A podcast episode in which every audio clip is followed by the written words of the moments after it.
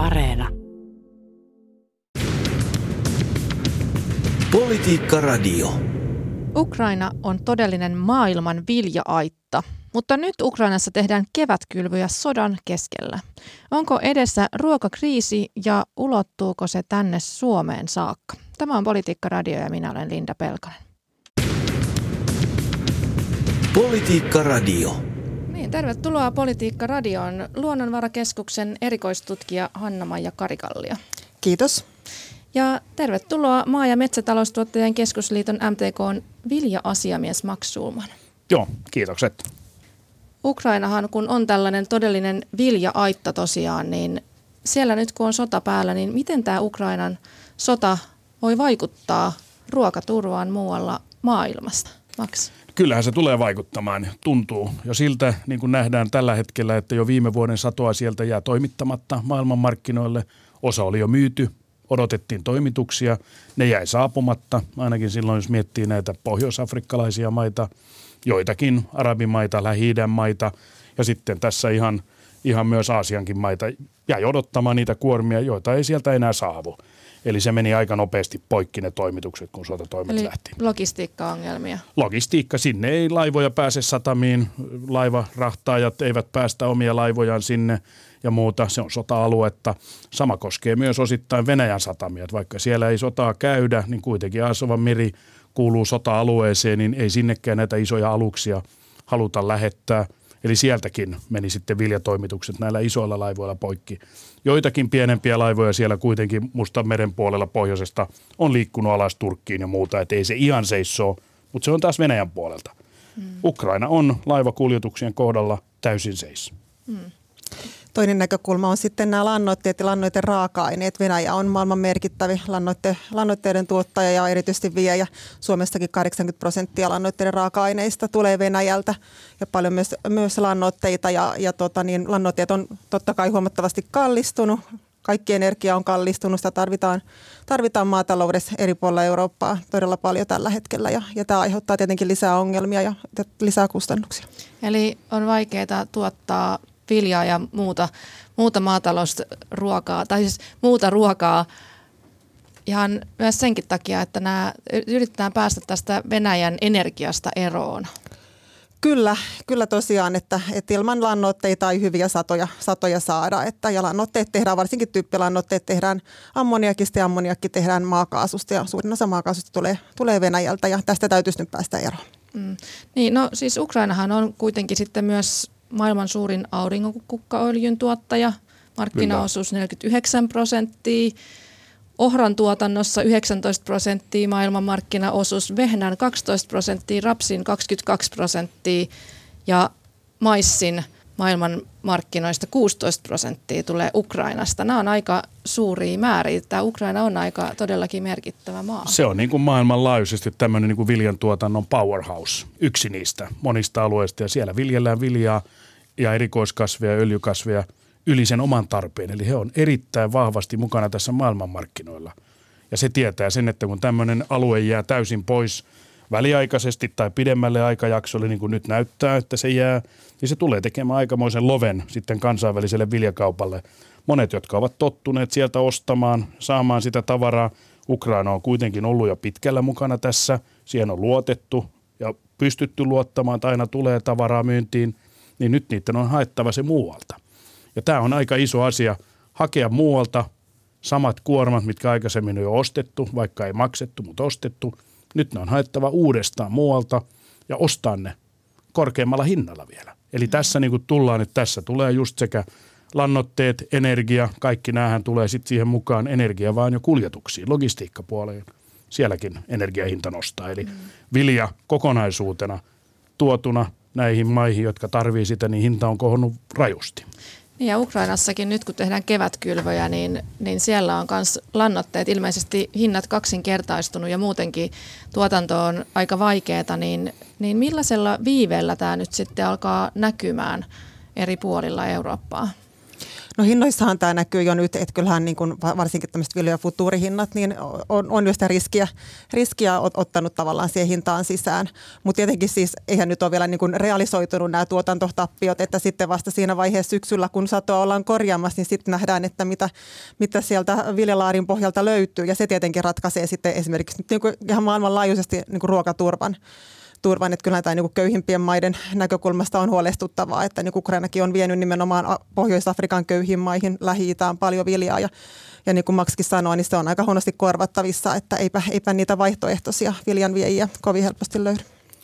Sen verran voi tuohon lisätä, että kyllähän Ukrainan maataloussektori oli varautunut jo kevääseen. Että kyllähän sieltä löytyy noin 80 prosenttia omasta tarpeesta, lannoitteista, siemenistä, kasvinsuojeluaineista löytyy jopa tiloilla – mutta nyt on vain yhden kyse siitä, että uskalletaanko kylvää, ollaanko sota-alueella, että pystytäänkö kylvämään ja millä polttoaineilla. Siellä on haaste tälläkin hetkellä vielä saada polttoaineita sitten maatalouskoneille ja muille, että saadaan tämä kylvö tehtyä. Mutta siellä ollaan nyt ryhdytty kylvämään, mutta määrä voi hyvin olla 2-30 prosenttia normaalista. Siitä ei kukaan niin tiedä. Ja mitä sinne kylvetään, niin sekin tulee muuttumaan. Siellä varmasti kylvetään nyt sen tyyppisiä kasveja – jota sitten pystytään suoraan markkinoimaan, ruokkimaan kansaa. Eli kyllä sieltä isot kasvit voi hyvin jäädä aika pienille osalle. Niin, voidaanko nyt puhua jonkinlaisesta ruokakriisistä? No kyllä mä näkisin, että melkein voidaan, voidaan puhua, että on selvää, että tämä, tämä tulee näkymään, näkymään pahasti, erityisesti siellä köyhimmissä maissa ihan niin kuin siis uh, ruoan puutteena. Meillä tietenkin sitten todella kalliina ruoan hintana. Niin, todella kalliina ruoan hintana. Mitä se voi tarkoittaa käytännössä? No sitä on tietenkin vähän vaikea vielä, vielä sanoa, että se on niin paljon, paljon epävarmuutta, mutta että on tietenkin selvää, että ruoka tulee olemaan yksi tekijä, mikä nostaa, nostaa inflaatiota jatkosta paljon. Nämä vaikutukset tulee olemaan pitkäaikaisia, ruoahinta tulee nousemaan tänä vuonna paljon, en, ensi vuonna hyvin mahdollista vielä enemmän. Eli kyllä on, on syytä varautua siihen, että, että tota niin, ää, tämä on pitkäaikainen ja aika perustavanlaatuinenkin muutos, muutos ruoantuotannossa ja, ja myös näkyy kuluttajille. No, mutta voidaanko yhtään arvioida, että mitä, mistä niin kuin luokasta puhutaan? Että tässä nyt moni kuuntelijakin voi vähän pelästyä, että, että kun puhutaan, että tässä voi tapahtua todella suuriakin hinnankorotuksia, niin puhutaanko nyt prosenteista, kymmenistä prosenteista? Mitä, no mitä kyllä, luokkaa? tässä puhutaan, jos katsotaan tilannetta, tämä on aika aikaisessa vaiheessa, mutta kyllä me kymmenistä prosenteista, ehkä 10-15 prosentin välimaastossa puhutaan tämän kokonaisruokakassin kohdalla se hinnan nousu tulee varmasti olemaan, tämä tulee ehkä siinä vaiheessa enemmän täältä tuotannon puolelta, eli just nämä tuotantopanokset viljan hintojen energiahinnan mukaan, mutta sitten loppu, jos siellä vielä kohoaa, niin silloin alkaa miettimään, että mistä se hinnankorotus sitten tulee. Et tota, niin kyllä tässä on, mutta kyllä me mennään niin kuin kahdella numerolla jo eteenpäin. 10-15 prosenttiin veikkaus on, että tämän vuoden aikana jo – tulee ruokakassin hinta nousemaan. Joitakin tuotteita tietysti voi jopa jäädä pois sieltä ja jotkut, muut, jotkut tuotteet, joidenkin tuotteiden hinnat voisit nousta reilusti enemmän ja sitten sulla on semmoisia tuotteita, joissa se hinnankorotus vaikka tuntuu kovalta prosentilta, niin se on kokonaisuudessa aika pieni. Niin, no siis mitkä on ne tuotteet sitten? Onko ne nimenomaan nämä tuotteet, joita Ukrainassa tuotetaan, tämä auringonkukkaöljy, ohravehnä, rapsimaissi, vai Mitkä ne on ne tuotteet, joiden saatavuus nyt erityisesti heikkenee? No ehkä äh, no jos puhutaan Suomesta, niin en mä näkisi, että Suomeen tulee kovin isoja ongelmia saatavuuden kanssa välttämättä. Että kyllä ne siellä hinnoissa näkyy ja tosiaan siis hintapaineita on kyllä niin kuin ihan kaikissa, kaikissa tuotteissa. En näe kyllä mitään tuotetta, minkä hinta tästä voisi niin kuin olla las, laskemassa laskemassa. Ja sitten jos mietitään globaalisti, niin kyllä no erityisesti varmaan ne siis öljykasvit on aika, aika tota niin, niin, keskeinen ryhmä, missä on, on varmasti pulaa ja sitä täytyy, täytyy miettiä, että kuinka niitä voi, voi korvata. korvata. Ja sitten on ihan, ihan siis le, leipävehnä tuolla niin kuin siis Afrikan näkökulmasta, mikä on hyvin, hyvin keskeinen osa, osa heidän ruokavaliotaan. Niin, niin, niin varmasti siinä on puutteita. Tietenkin eläinten rehut, se, että kyllä Ukraina vie vielä eläinten rehuksi esimerkiksi maissia ihan EU-alueelle. Ja, ja tämä on kyllä niin kuin kotieläintuotannon kannalta iso ongelma, että rehujen saatavuus on heikkoa. Joudutaanko teurastamaan eläimiä sen takia, että ei ole rehuja saatavilla. Ja rehujen hinnat tulee olemaan todella korkeat. Ja toi öljykasvi, siinä kannattaa mainita se, että öljykasvien sivutuote tuote on yleensä proteiinirikas sitten taas rehu raaka-aine. Niin sillä tavalla myös se alkaa tuntumaan, että vaikka se on yksi kasvi ja me katsotaan ehkä, että se on se auringonkukkaöljy, niin se sivujae on ehkä jopa tärkeämpi. Sieltä löytyy just valkuaisrehua ja muuta ja se taas tulee suoraan sinne rehuketjun kautta, kotieläinten kautta kohti kuluttajaa. Mutta Pohjois-Afrikassa tämä on jo tuntunut todella pahalta, että ihan vaan Marokossakin, niin siellä on vehnä jauhon hinta noussut nyt tämän satokauden aikana, eli syksystä tähän asti jopa 700 prosenttia. Suurin nousu on tietysti tapahtunut parisataa nyt siellä loppuvaiheessa, mutta se on pikkuhiljaa noussut. Vähän niin kuin meillä täälläkin on pikkuhiljaa noussut, noussut nämä viljan hinnat, raaka-aineiden hinnat, energian hinta on noussut. Sitä ei vielä ehkä olla täällä saatettu tänne ruokaketjuun sisälle. Se tulee meillä ehkä paljon pidemmällä viiveellä kuin muualla, mikä on tietysti hyvä asia ollut ehkä kuluttajille.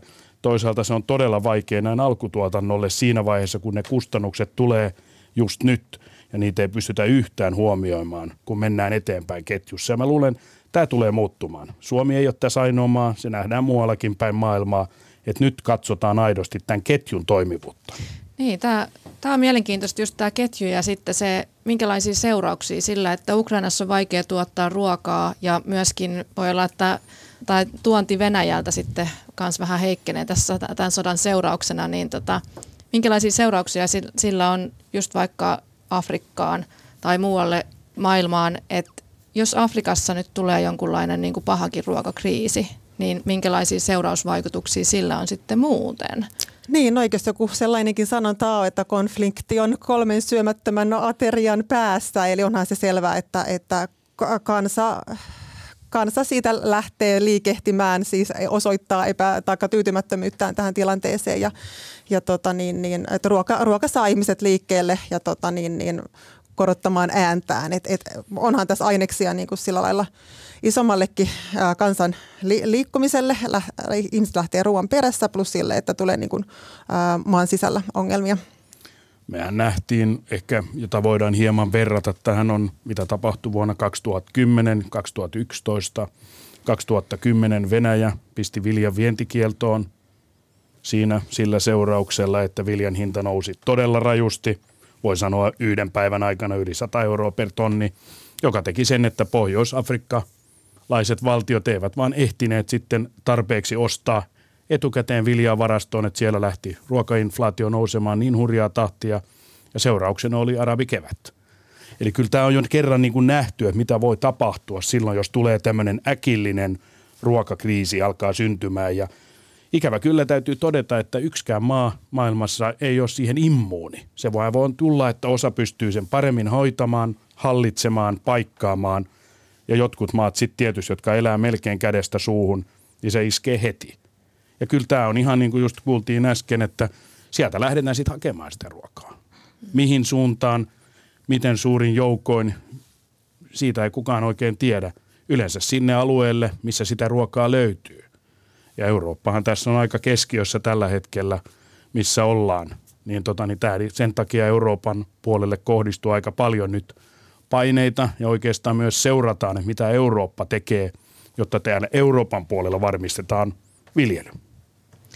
Joo, että monenlaisia seurauksia tästä tosiaan voi tulla. Ja, ja tota, eikö silloin Syyrian sodankin syttymisestä ole puhuttu tai arvioitu, että yksi mahdollinen vaikutin siellä taustalla voi olla se, että siellä oli Syyriassa todella kovat kuivuudet Kyllä. ollut ja, ja ruokapulaa ja sitten alkoi tulla vähän erimielisyyksiä sitten maan sisällä.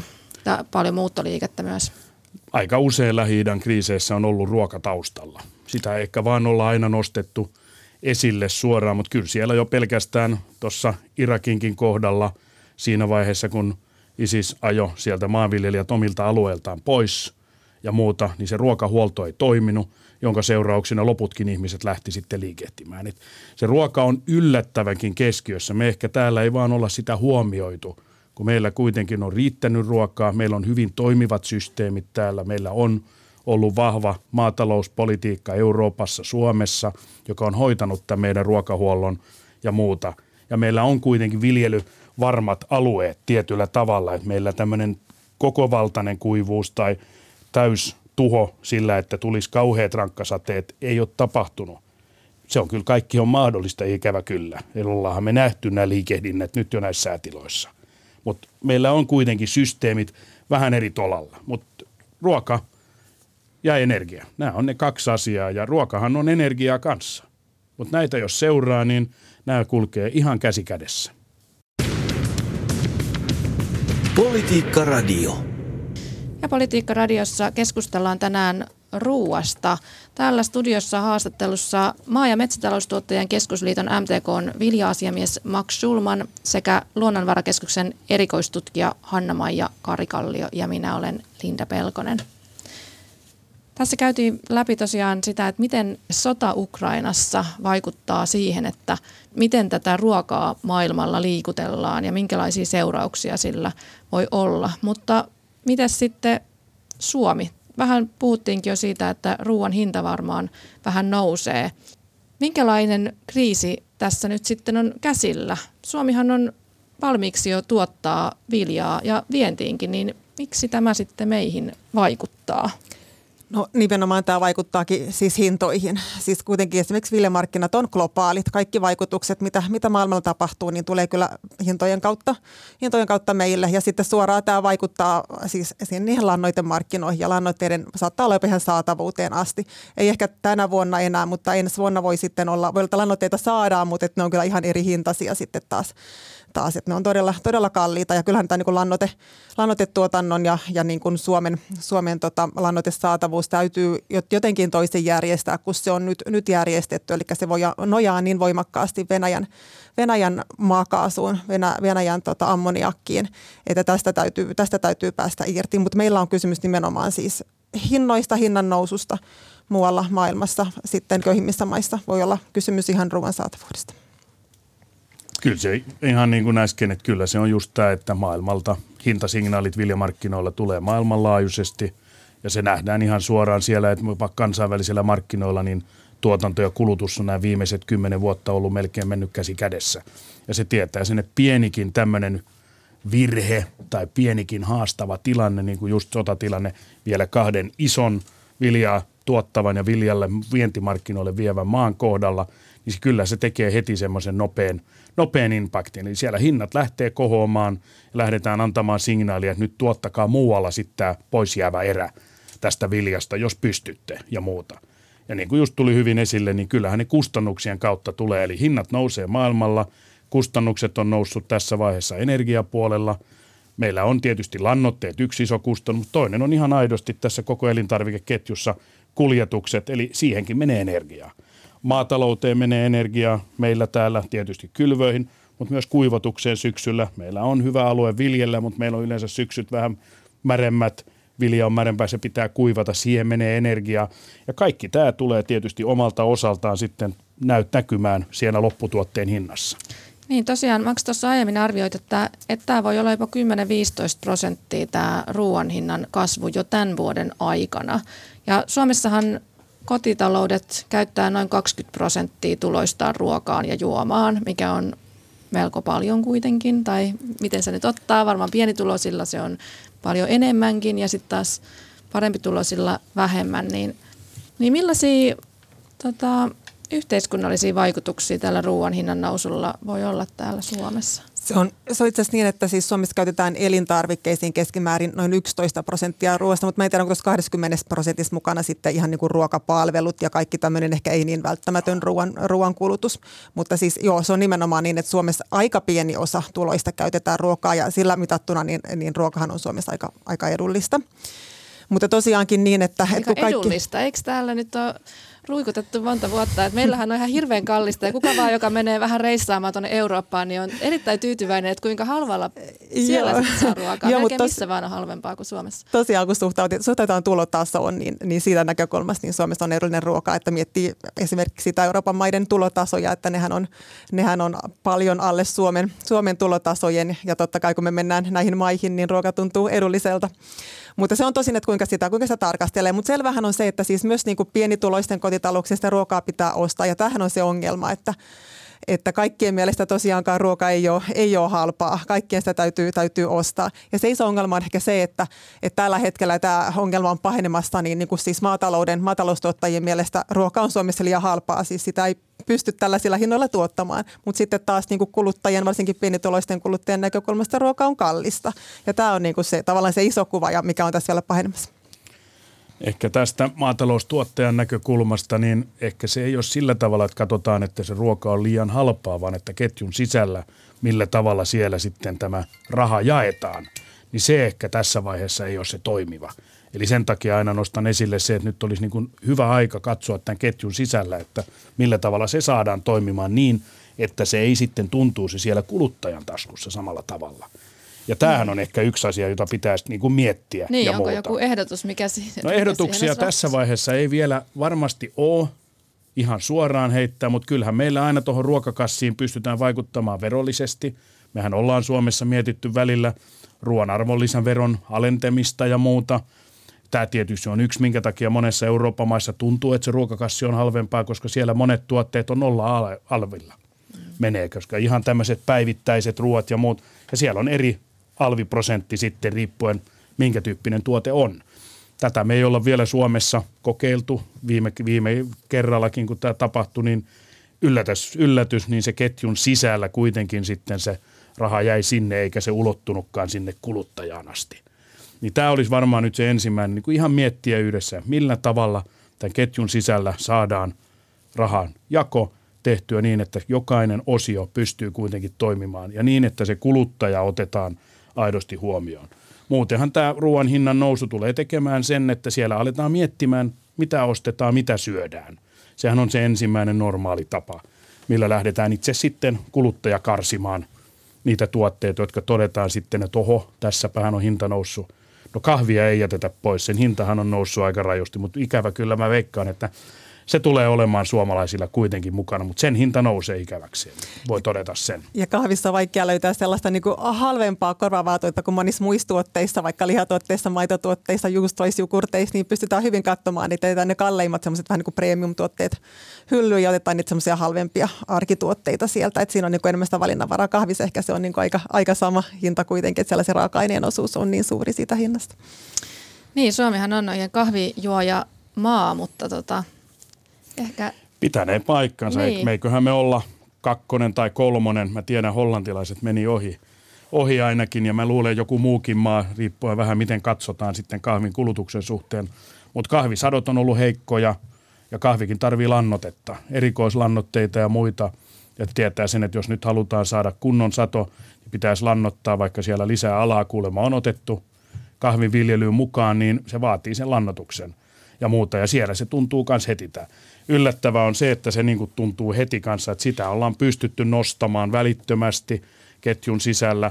Miksei sitten muita elintarvikkeita ole pikkuhiljaa voitu, ettei ne aina tule shokkina kuluttajille. Eli tämä niin kuin mua vähän ihmetyttää näin tuottajana. Mä tunnen heti ne hinnankorotukset omalta osalta. Tunnen heti sen lannoitteen hinnan nousun, polttoaineen hinnan nousun, energian hinnan nousun, torjunta-aineiden hinnan nousun.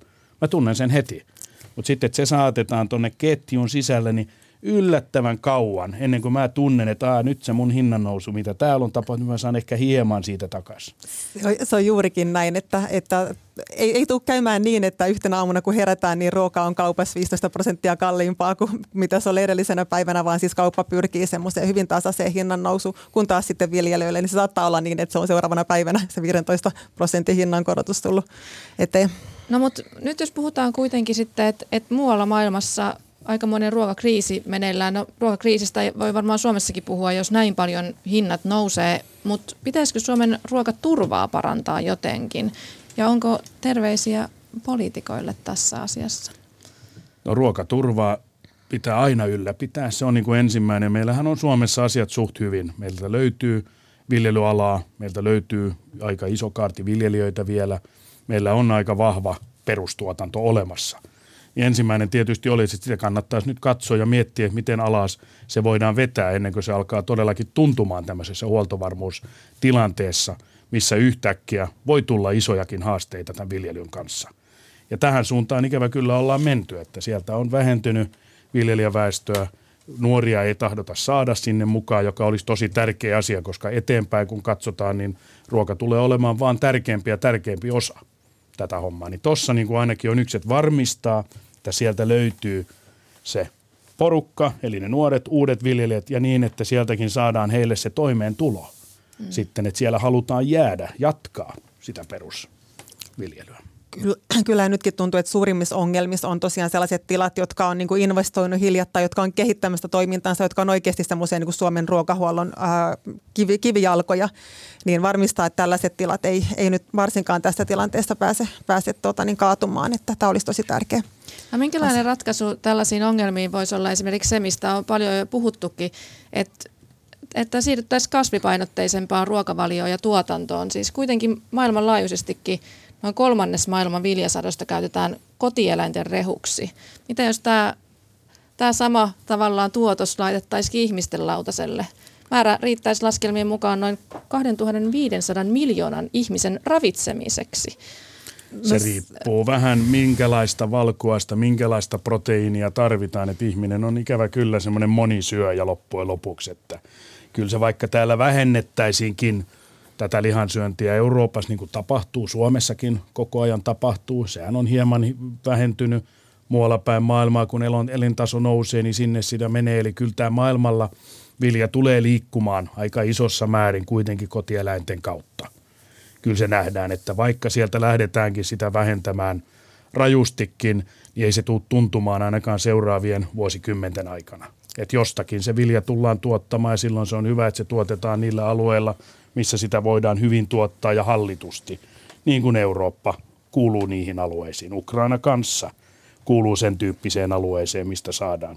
No miten sitten ruokahävikki esimerkiksi? Suomessahan on reilut 100 miljoonaa kiloa vuosittain. Heitetään ruokaa roskikseen. Voisiko täältä löytyä ratkaisu johonkin näistä tänään esitellyistä ongelmista?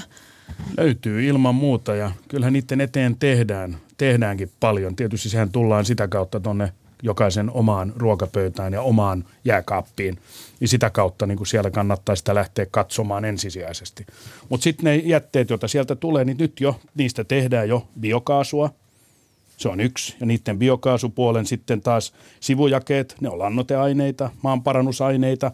Tällä tavalla se saadaan se kierto mukaan. Ja tässä itse näen, että olisi todella hienoa saada tätä lisättyä täällä, koska siellä me otetaan periaatteessa kaksi kärpästä yhdellä iskulla – irrottaudutaan enemmän tuosta Venäjän riippuvuudesta, saatetaan myös just tätä kiertotaloutta mukaan tähän ja saadaan myös lannotetta. Eli nämä kaksi asiaa, se tulisi tuon biokaasun kautta, että tässä kyllä olisi niin kuin mun mielestä nyt poliitikoille aidosti semmoinen iso asia pureskeltava, miten aidosti lähdetään katsomaan, että saadaan tämmöinen biokaasu, kotimainen biokaasun tuotanto nopeasti nostettua ylös.